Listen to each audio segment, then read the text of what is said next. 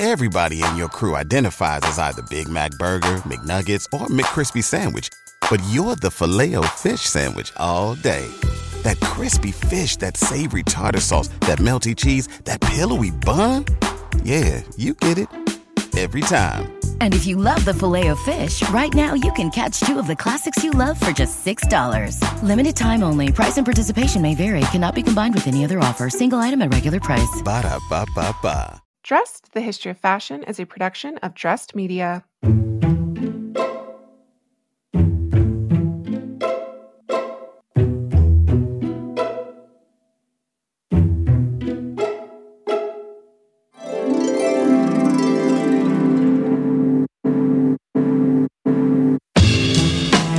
over 8 billion people in the world, we all have one thing in common.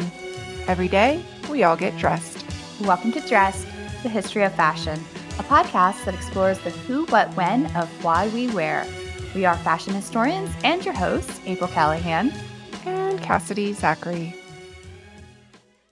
The woven blankets, rugs, dresses, and tapestries of the Navajo or Diné people are some of the best known and most admired textiles in the entire world, and rightly so.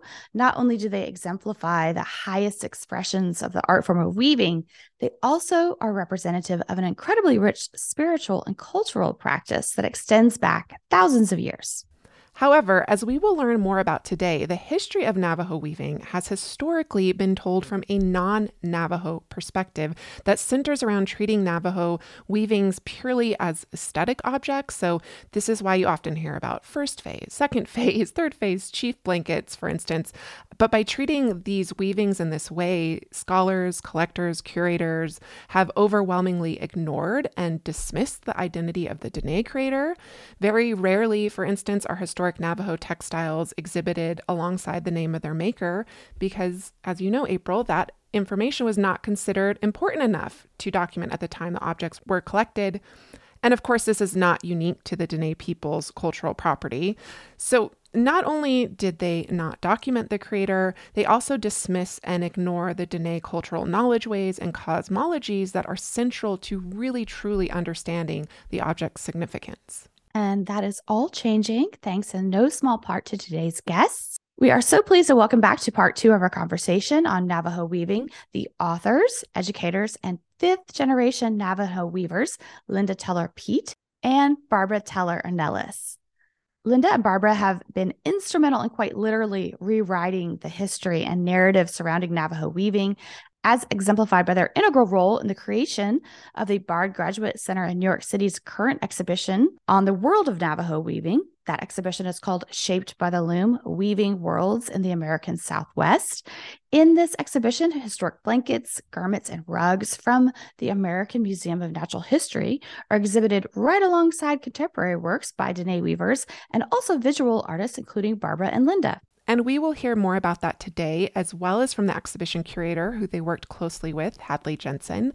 But first, I wanted to ask Barbara and Lynda about their groundbreaking books and why it is so important for Navajo weavers to be writing their own histories. So let's jump back into our conversation. So, I want to mention this because both of your books, Spider Woman's Children, is the first book on Navajo weaving written by Navajo women, mm-hmm. which is incredible when you think about how many books have been written about Navajo weaving historically? Yeah. Uh, and same with how to weave a rug or how to weave a Navajo rug is the first how to guide written by Navajo weavers. Both of these books have been written by yourselves. So I'd love if you could just talk a little bit about why this is so significant and how it changes the ways that Navajo weaving history has typically been told. Our history has been distorted. Our history has been omitted. It has been just erased. When Barbara and I visit a lot of museums and do consult work, we encounter textiles with no name, no face. You know, everything is just unknown. And it is true that in our history, it, it's a harsh history. When we learn how to weave, um, a lot of the books they say that uh, Navajo people are interlopers. They interlope through the Southwest. That we copied uh, weaving from the Spanish or our Pueblo neighbors, and you know because we're all in the Southwest and we live in proximity to where the Spanish settled, the, the colonials settled, and the, um, the, our Pueblo neighbors, and there was a lot of intermarriage. There was also marketplaces to where there was an exchange of goods. So anytime you are in a market area, there's going to be an overlap of cultural things. And when people say the Navajos learn how to weave from the Spanish, well, 14 something, there was a, a, small fragment of a Navajo dress that was, was discovered in one of the caves in Canyon de Chelly. And it was carbon dated back to the 1400s. That predates the Spanish. The Spanish did not uh, arrive and bring their sheep until 1542. And that debunks it. But that doesn't stop a lot of authors, a lot of textile scholars from repeating this misinformation. And that's where they do a disservice to us, uh, Navajo people, Navajo weavers especially. Navajo weavers were a commodity back in those days because they were kidnapped. They were kidnapped for slavery. And as the Spanish brought their huge floor looms, you know, the, the woven textiles that were in it were loose, and their designs were the serrated diamonds, the Valero star. And so a lot of Navajo weavers that were kidnapped were sold on the auction block. And colonials bought them, Spanish households, Mexican households bought slaves, and they were brought in to unweave those huge weavings and reweave them Navajo styles. That's how we got those designs in our repertoire of weavings that came from slavery. Uh, our Navajo dress, the mostly black, the red, uh, the indigo, the dark brown uh, Navajo dresses, those dresses were created in response to the slavery period. And they're dark and so that it encouraged the um, the wearer to escape in the middle of the night. And on most of those dresses, um, you have like maybe four bands up on the bodice and maybe four bands on the skirt part, and that was to um, protect the wearer, but also to remind the wearer that they need to be home within our four sacred mountains. And it encouraged them to return home. And so the dress was created in response to this, the slavery period. And a lot of that has been softened, softened by writers, where they say, "Oh yeah, there was uh, servants, um, and these servants were baptized and they were absorbed into the families." No, they weren't. They were slaves, and so there's a lot of tiptoeing that happens around that period of time and also a lot of traders that set up their trading posts. You know, after Bosque Redondo, when the Navajos were were uh, marched off to prison camp, and they came back in 1868 after we signed the treaty. 271 trading posts popped up around the Navajo Nation, and all of them dealt with rugs. All of them dealt with silver, pottery, baskets, all the arts. They didn't champion a lot of us uh, very few traders champion people or artists, a lot more exploited, um, more so than anything. And so it was as recent as 1973 when the FCC came in and said it's illegal for the trading post to be charging Navajo weavers 400% on their credit accounts because they live from rug to rug. They would make a rug, bring it to the trading post, get a cardboard box of food, get maybe $5 written off their credit account, and then given $10 in cash. And then it was off to the next rug. And they never could get out of this poverty. These harsh histories have been embedded in our memories, in our the generational trauma of our mothers and our grandmothers, and it's still being carried through. And so Barbara and I really want people to know the truth about how Navajo weavers were treated. Yeah, and something that shaped by the loom weaving worlds in the American Southwest, this exhibition at Bard that you both consulted on is actively trying to combat as well, right? Is the way mm-hmm. that Navajo weaving has been written about historically by non Navajo, has worked to privilege the object, right? You always hear about the three phases and this is more valuable than this, etc. But it actively erases the maker and the culture behind the object, right? Um, and so you obviously by writing these books and by working and by consulting on these exhibitions and by creating are actively combating that long history. And something that I found really moving too was Barbara, you have artwork featured in the exhibition. I think you both do. Um, but Barbara, your contemporary chief set miniatures from around, I think, circa 2005 is a commentary in some ways about that erasure and that idea of authorless objects in museums. Can you talk a little bit more about that? Yeah, back in, let's see, 1999, 1998, I can't remember. My kids were still like in high school and junior high, and um, they wanted to go see the Van Gogh exhibit in Los Angeles and at the uh, LA County Museum. And, and so we made a plan to, you know, go to California and do the museum and maybe take them to the beach and maybe even Disneyland. We have enough money, you know. And um, so um, we're my kids are very excited, especially my my my daughter, and she was a real Van Gogh fan. And so we got there at the museum, and they um, were all lined up by by time, you know, because they give you a time to go in and see the exhibit and then you know they give you these little headphones and so we're waiting in line and i noticed that right across the van gogh exhibit was um, southwest museum and they had a collection of navajo weavings you know on display and I told my kids, let's go over there. You know, I don't really want to be, you know, part of this. I just want to go over here. You know, and they're like, no, we we traveled so much and we want to see this and and so we went through the whole exhibit and in the headphones they had people telling you that he had written a letter to his brother about this painting and what it meant and where he was and how he was feeling you know just everything he was doing and feeling whatever he wrote it down and he sent the letter to his brother and somebody collected all of that and put it with the with the the paintings. And it was really interesting. And then you saw dates you know you saw the dates of when he he did it and what inspired him to to paint and this is van gogh right? This is van gogh. Mm-hmm. and so we were done afterwards and i told my kids let's go over here you know let's go i want to see the weavings. So we walked in and they're like beautiful paint weavings like before Bosque after Bosque weavings everywhere, you know, and and we were walking around and then my daughter goes, you know, mom, he goes, they don't have stories. They don't have names. Who who are these weavers? And Where did they where did they come from? Why did they weave what they wove? You know, and so we're all questioning the exhibit and stuff. And my son, you know, he was really young at the time, and he was like, "There should be something here. There should there should be a story here." You know. So I said, "Okay, well, let me let me tell you a story." I go, "There's this young, beautiful Navajo woman.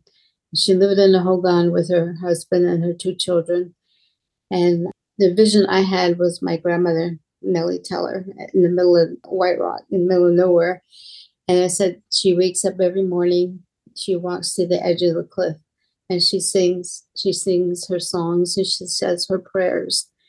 And then she stops by the watering hole and she fills up her bucket and she comes back to the hogan. And she has little baby lambs that are sitting outside the um, the hogan that she gives um, the water to and and food, you know, because you know, my grandmother loved those little baby lambs. She had a whole bunch, you know, that she used to take care of. And so I envisioned that and I told that story. And I said, and then she comes back in and she makes breakfast for her children and she waits for her husband to come home because he had, he had already been up early, four or five in the morning. He took the sheep out for their first grazing and then the sheep when the she he brings the sheep back she has breakfast ready for them. And so they eat breakfast and she sends the kids off to where they need to be. And then she sits in front of her loom and she says her prayers and she sings her song. And before she starts weaving you know and she envisions good life for herself good life for her kids good life for her husband. And she hopes that she puts all her hopes and dreams into her work and that someday somebody will see that and appreciate that and i go and that's what you see here see all these weavings that are hanging here they all tell a story but nobody wants to hear it. Nobody wants to see it because they don't take the time, you know. But if you stand in front of a, a weaving long enough, it's going to start speaking to you, you know. And so afterwards, we went. I went to the the curator that was there, and I asked her how many weavings are hanging in this an exhibit, and she goes seventy five. And I goes seventy five weavers, and not one of them has a face here. Not one of them has a story or a name, you know. And it really bothered me. And we got back to the car, and I'm just, I had a lot of anger in me. I probably wouldn't have had that if I didn't see the Van Gogh exhibit and how that was really taken care of, how people cherished his work and, you know, made a point to preserve everything, whereas my ancestors weren't treated that way. So we went to the beach and I couldn't enjoy myself because I was still so angry. And then my ex husband said, If you're that angry, you should do something. You're their voice now. You should speak for them and do something.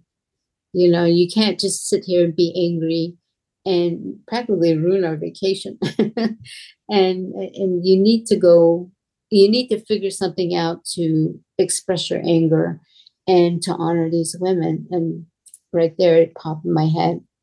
I'm going to do 75 weavings. At that time, I was going to do like 75 big weavings, and I'm going to, and then later on, I thought most of the weavings in there were first, second, third phase, you know. And I thought instead of doing big ones, why not small ones? and just so they're recognized. I started making them and started telling people the story of why I'm doing this. And I went up to 24 sets, you know, and I have one set left that I'm I'm uh, hanging on to, and I want to m- make sure that it has meaning behind it before I release it you know?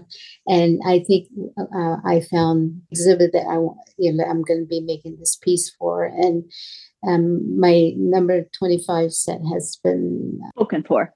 It's spoken for. It's with the chicago art institute yeah a lot of the the the pieces are in private homes a lot of um, some of them are in museums and stuff and even though my name is on them for me it's the name of the, my ancestors that have woven those pieces.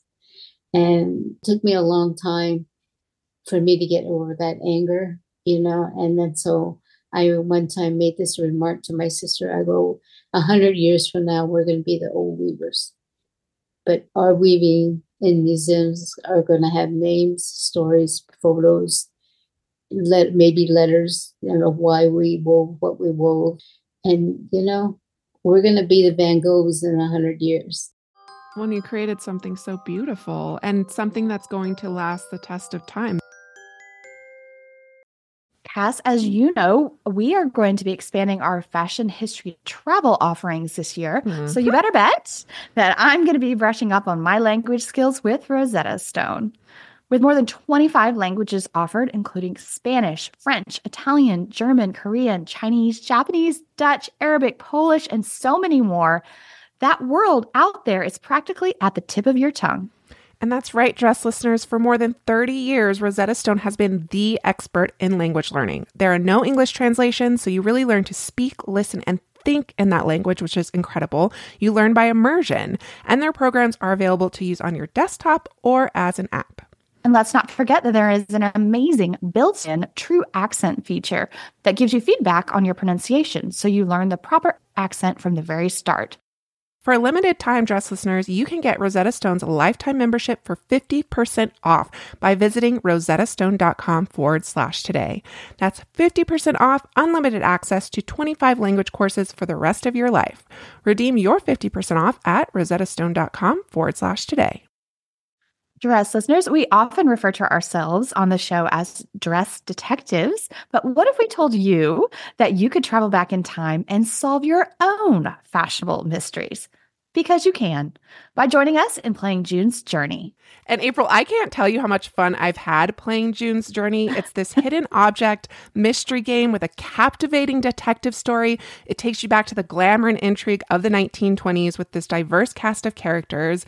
And basically, each new scene takes you further into the story of a thrilling murder mystery that sets the main protagonist, June Parker, on a quest to solve the murder of her sister and uncover her family's many secrets. You will sleuth with June in the antique parlors of New York, the chic sidewalks of Paris, and you can even build your own luxury island estate where you get to decorate and plant decadent gardens. And there's also a chat and challenge feature where you can play alongside friends. So join us, dress listeners, in putting on your detective hats and escape to a bygone age of mystery, danger, and romance. Discover your inner detective when you download June's Journey for free today on iOS and Android. Everybody in your crew identifies as either Big Mac Burger, McNuggets, or McCrispy Sandwich, but you're the filet fish Sandwich all day. That crispy fish, that savory tartar sauce, that melty cheese, that pillowy bun.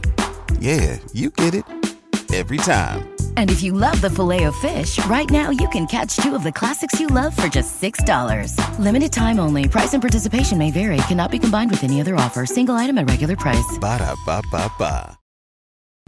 As you just mentioned, you both have been so instrumental in bringing not only the true history to light from the Navajo perspective, but also bringing names to these these pieces of art and this history that'll live on forever. And and I think Shaped by the Loom is such an amazing example of that and sets such a high precedent for how museums should create these exhibitions moving forward because it was in direct consultation with you. Can you talk a little bit more about your role in bringing that exhibition to life and kind of how it's different from other exhibitions Sure. uh, in the past?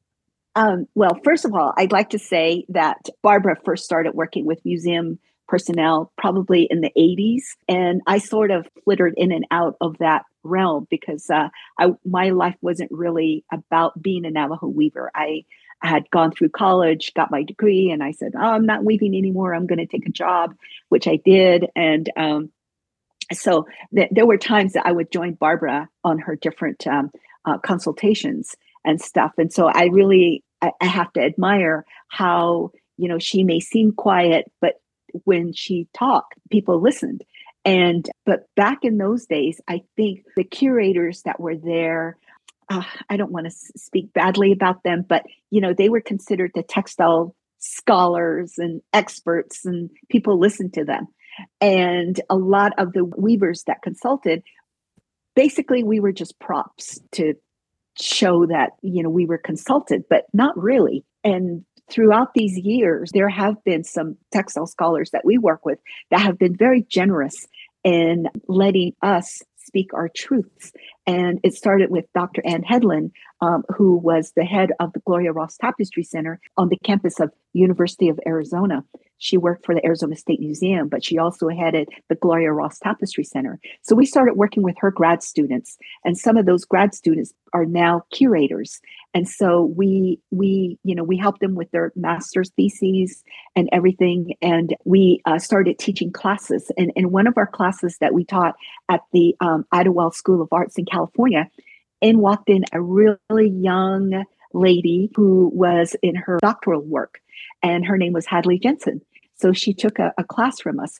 And, you know, as curators go, they do need to know the process of weaving, I think, to really understand it. And so, you know, we taught Hadley how to weave.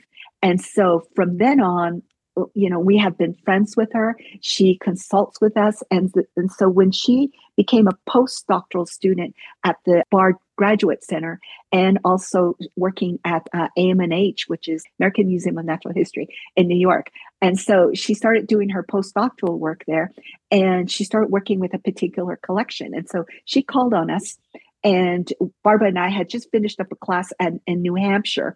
And so we just kind of went up to Manchester and flew over to New York and then met with her. And, and Hadley and her team, they pulled out all these Navajo textiles. And we were amazed that this was a, a, collection from the 1930s that have never been seen before, never been exhibited.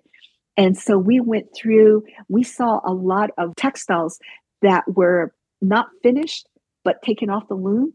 And, uh, you know, Hadley and her team were like, I wonder why it's like this. Barbara and I knew, we knew because, you know, those were the times when the Navajos were nomadic and also being chased by you know the army and whomever um, the raiders and so you know a lot of those warps were probably just kind of taken off the loom and rolled up and i don't you know whatever happens to the weaver but those things were collected and then later on sold in collections to museums and so we're saying these came from these times when weavers were on the run and we saw a lot of slave blankets. We recognize them as slave blankets.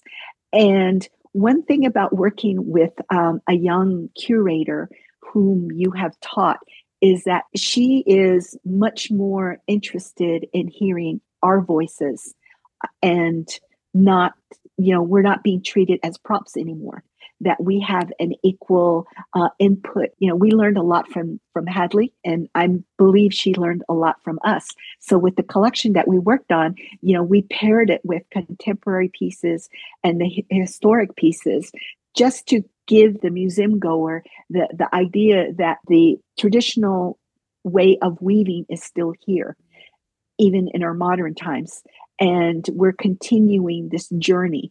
But now we also have uh, to speak for the ancestors whom you know their voices were lost their faces were lost.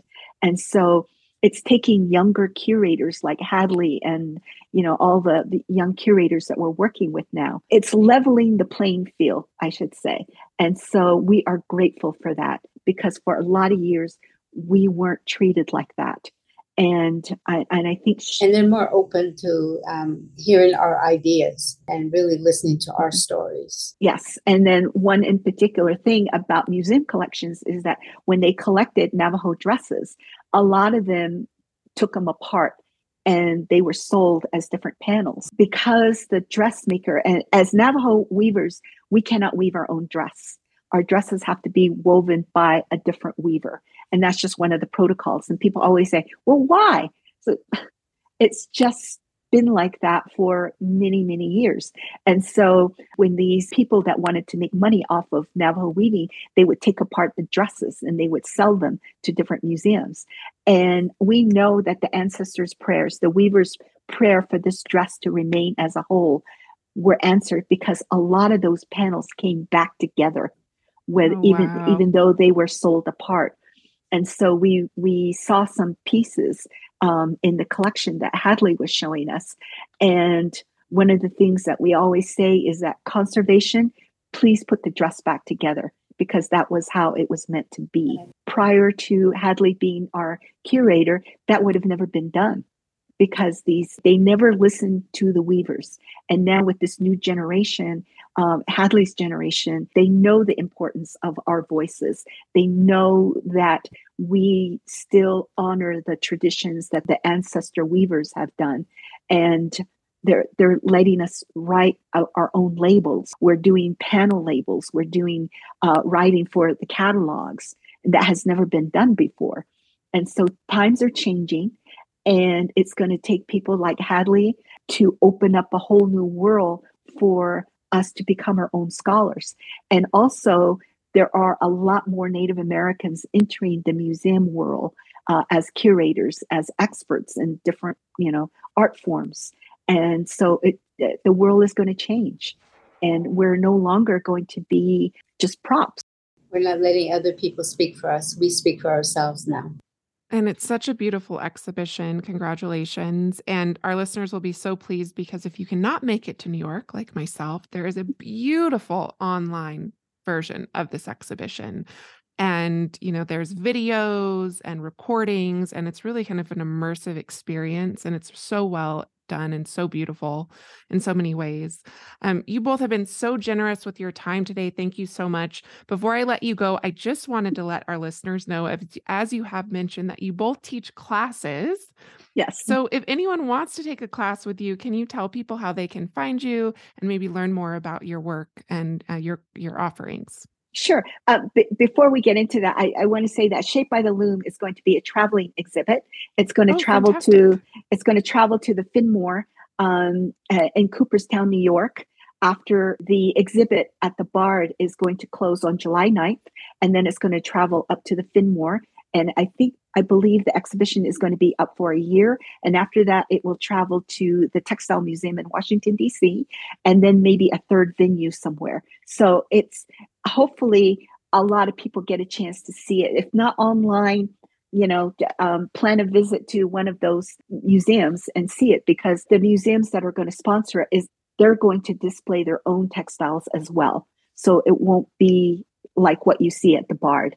And Barbara and I um, have been tagged for programming at all these different openings. So, you know, look out for that. And uh, yeah, we're, we're so excited. And uh, actually, uh, I'm working with Hadley on another museum uh, exhibition, and it's called Horizons Weaving Between the Lines. And it's going to be in Santa Fe at the Museum of Indian Arts and Culture. Oh, wonderful. And that's going to open July 16th uh, 2023. And so we're going to have programming and a lot of stuff. So look out for that. We're going to po- post a lot of that on our our website, and as as our um, classes are also advertised on our website. Our website is www.navajo Make sure the S is there. dot com, and you can see our schedule. Yeah, uh, before COVID, Barbara and I had been teaching for 22 years, and then, uh, you know, when COVID happened, we sort of, the Heard Museum came to us to ask us to do some online programming, online classes, which we did. And so we, at first, we weren't sure how the online classes were going to work, but it worked out great. Um, but we're back to our in person classes now. And we just finished an all Navajo class at the Heard Museum um, in the first week of May. Now we are on to the Idyllwild School of Arts, where Barbara got her start as a weaving teacher, what, about 20, 25 years ago, 26, some, something like that. I started in 1998. And I didn't come along until 2004 or something but she was teaching there with my mom with our mom and our mom was too polite to correct you know students. So barbara said you got to come and help me. And i kept telling her I, i'm barely reteaching myself. How can i be a teacher? Um, but you know it, it, it worked out. And so we started out when we started classes we only had a one page handout. And that handout grew to 25 pages. And that turned into our book how to weave a navajo rug and other lessons from spider woman and in our classes, we do like three days, four days, five days. And this year, Idyllwild um, has turned into a three week weaving class. Yeah, so we have wow. beginning week, we have intermediate, and then we have advanced. We only do warping the second week. The second week is billed as Native American Week at Idyllwild. So they bring in a lot of Native speakers, lecturers, presenters, uh, food tastings, entertainment you know it's it's all things native american. And Idyllwild offers scholarships for navajo students as well. And so um, they just have to pay for their transportation to come see us and then we work with them.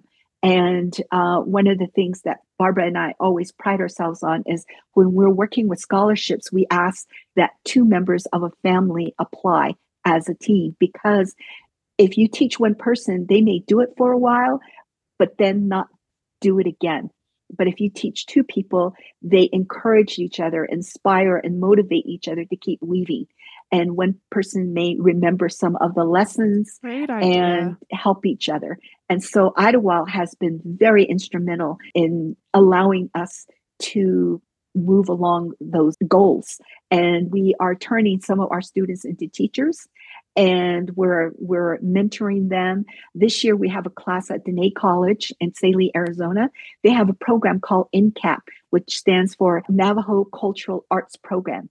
And they off they develop a bachelor's program for weavers. They also have a bachelor's program for silversmithing, for pottery, for uh, moccasin making. So they're concentrating on traditional arts, and they want us to come and teach their students how to weave. And it's not it's not just Barbara and me who are doing this. There are a lot of other Navajo teachers out there, and so we always tell our students, you know, take as many classes as you as you want from us and from other Navajo teachers. But one thing is don't go in there and say, well, that's not what my teacher said.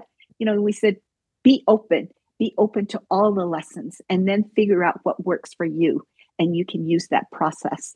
And we're so proud that some of our students are now in art markets selling their work. Um, one student came in and said, I have four goals. I want to learn how to weave. I want to teach my children.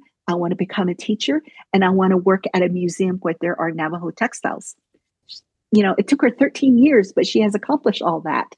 And so you know, we are uh, mentoring a lot of young Navajos, and some of them aren't even young. I mean, they, they tell us that they're going to give us young people to teach. When we get to our classroom, they're age 77. and, you know, and they're retiring from jobs in New York and Chicago and Washington, D.C., and they want to come home in retirement and relearn their arts. And so we've been blessed by um, a lot of people who support what we do and Hadley is one of those people.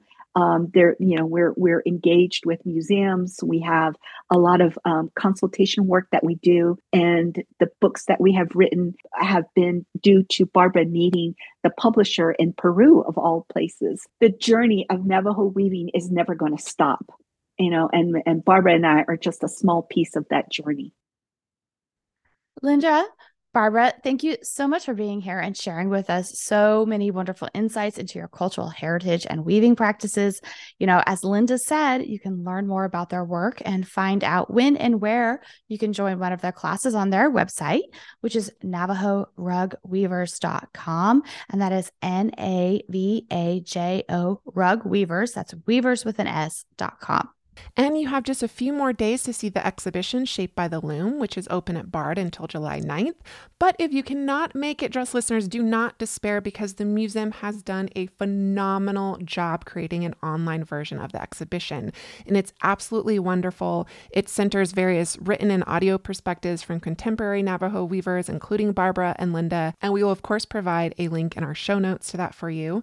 And before we let you go, I am pleased to share a short interview I did with exhibition curator Hadley Jensen about the exhibition itself. Enjoy! Hadley, welcome to Dressed. I am so glad that you are joining me today. Thank you, Cassidy. I'm so happy to be here with you. Yeah, and can you just do a brief introduction for our listeners about who you are and what you do? Sure. I'm an anthropologist and curator, currently based in Santa Fe and my specialty is in Native North American art um, with a particular focus in textiles. Which is, of course, why we are talking to you today because you curated this incredible exhibition shaped by the loom, Weaving Worlds and the American Southwest. I've just had a wonderful conversation with Barbara and Lynda, who our listeners will now know consulted on this exhibition with you for many, many years. And I'm hoping you can kind of tell us a little bit more about the exhibition, perhaps starting with the inspiration behind its creation.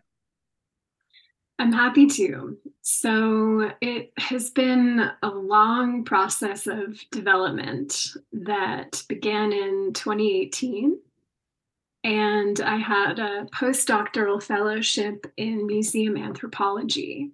And that was a joint appointment between Bard Graduate Center and the American Museum of Natural History. And so I had the opportunity to work in the AMNH's anthropology collections and specifically their textile collections. So this began as an opportunity to exhibit a historic collection of Diné weavings and Lynda and Barbara have been such an important part of the process from the beginning. You know, I should say that I, I first connected with Lynda and Barbara because I took their Navajo weaving workshop at Idyllwild Arts, I think back in 20, maybe 2016. And I was working on my dissertation at the time at Bard Graduate Center and knew that I really needed to have a more embodied understanding of what I was researching and writing about and thinking about. And so that workshop was so transformative in just being able to learn from fifth generation textile artists. And I started thinking about this relationship um, between thinking and making that guides the practice of Navajo weaving. And so when this this exhibition opportunity came around, it seemed like a great chance to do something different. Um, there have been so many exhibits and publications related to Navajo weaving. For me personally, as a curator, it was an exciting opportunity to to think about how to place contemporary perspectives and voices um, in conversation with such an important historic museum collection. And when you say contemporary voices, you're speaking about contemporary Navajo Diné voices, correct? Yes. So, contemporary Diné perspectives. It's been important to really um, prioritize those perspectives throughout the development of the project um, through collections visits at AMNH, um, thinking about exhibition layout and design, interpretation. And for visitors who have, have seen the exhibition in person, there are many artist authored labels as a way to, to center those perspectives in relation to, to both historical and contemporary works. And can you tell us more about kind of the thesis of the exhibition, what visitors could expect to see if they went to the exhibition, and how it's kind of organized? So, Shaped by the Loom is not really about one singular idea or concept. I really think about curatorial work as a mode of storytelling in space and for this exhibition, I think it's it's more of an invitation to engage with indigenous aesthetics and languages of making related to Navajo weaving. And so through the themes of the exhibition, we've framed Navajo weaving as an art form, but also as a cultural practice and a lived experience which is not something that you have typically, one would have typically seen with an exhibition of Diné textiles historically, right? Can you talk a little bit about maybe how this is different than, say, past exhibitions that really privileged the object, but disconnected it from the, the lived culture that it was made in and it continues to be a part of? That's such a great question because of course, you're confined by the gallery, by the space you have, by the budget, and you have to work within these parameters. But at the same time, there was a lot of creative freedom offered at Bard Graduate Center in particular.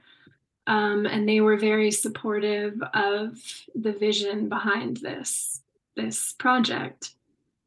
And so I think a primary goal has been to to offer a greater cultural context, a larger cultural context um, for understanding Navajo weaving and its social and cultural significance. And Lynda and Barbara have been so helpful in, I think, allowing visitors to really see the artist behind the art. Often in, in museum collections, you have incredible historical items that don't have any documentation about the artist or maker.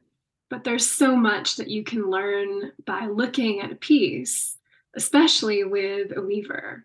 And so through our collections visits, um, they've also helped me to to understand more about the weaver's expertise when it comes to material knowledge, um, knowledge about design elements and techniques, and um, I hope that some of those things are are visualized in the gallery as well. Yeah, and of course, I unfortunately will not make it to New York to see the exhibition before it closes, and many of our listeners will not be able to as well. But you have this fantastic online element, which is just incredible.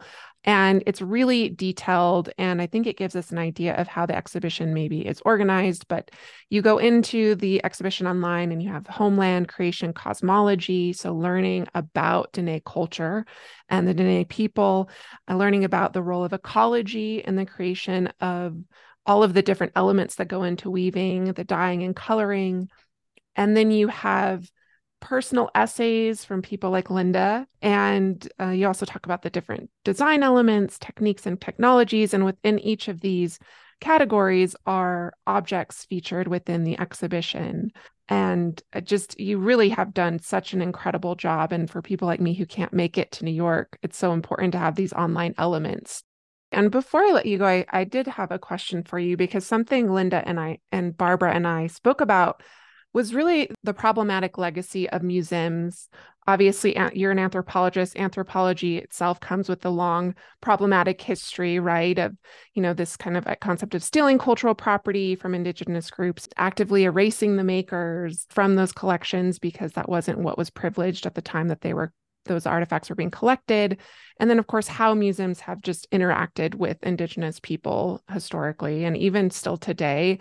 And Barbara and Lynda both talked about being used as props by museums, for instance, who really didn't take the incorporation of their voices, their expertise, or their perspectives seriously.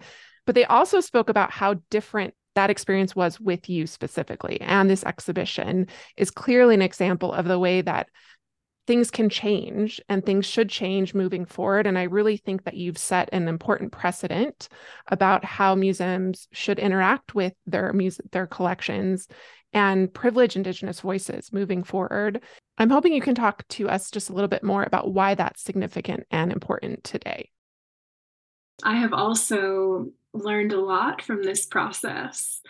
And it's really been about relationship building and this has now been a five year project. And I couldn't have imagined it unfolding in any other way. Um, for me, as a non native curator, being able to prioritize the voices and perspectives of Diné weavers and visual artists has been fundamental to, to kind of the curatorial vision behind the project. And in addition to Lynda and Barbara, we've also been working with a younger generation of fiber artists and weavers, Tyrell Tapaha and Kevin Aspaas. And we're honored to be able to include their work in the exhibition as well. And Raphael Begay, who's a Diné photographer, and Darby Raymond Overstreet, um, who is a, a Diné digital artist and printmaker. And we were also thinking about the kind of contemporary expressions of Navajo weaving and how the visual language of weaving has has found its way into um, a variety of media. So we also worked with Connor Chee, um, who's a, a Diné pianist and composer, and commissioned a soundscape for Shaped by the Loom, which you can also hear online. I think that Shaped by the Loom has has also been an opportunity to re- reframe more conventional categories to to be more reflective of Diné ways of, of thinking about weaving. I hope that this in in some small small way can be a model for thinking about um, the potential of of collaborative exhibition making. Absolutely, and I think you can really see too the ways that incorporating indigenous voices and perspectives in this way transforms the experience um, for the viewer and transforms what that exhibition will be. Again, thank you so much for being here and sharing this exhibition with myself and our listeners. It's been a pleasure. Thank you for your interest in the exhibition. Well, that does it for us today, dress listeners. May you consider the rich histories and traditions of weaving that have informed many of the very items that might be in your closet next time you get dressed. Listeners, we are very pleased to be now offering an ad free subscription to the show for just $3 a month. Um, for less than a cup of coffee each month, you can support us and skip the ads. And actually, this is very helpful to us as as you know podcasters that have just gone independent. It's a steady source and stream of income for us. If you're at all interested, please head over to the link in our show notes. That will give you the option to subscribe to exclusive content, which is the ad-free versions of the podcast. You can also find this option on our new website, which is www.dresshistory.com. There, you can find more about us, the show, listen to episodes, and check out our upcoming programming, including classes, upcoming fashion history tours, and so much more. And as you know, we always love hearing from you. We are still catching up from our Paris trip. Um, so please excuse our delay in writing you back, but we do try to write back to each and every one of you who email us at hello at dresshistory.com.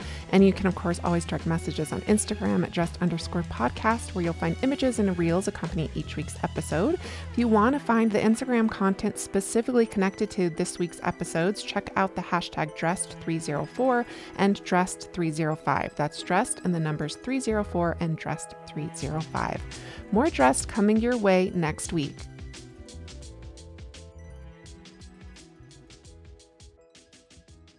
Dress the History of Fashion is a production of Dressed Media.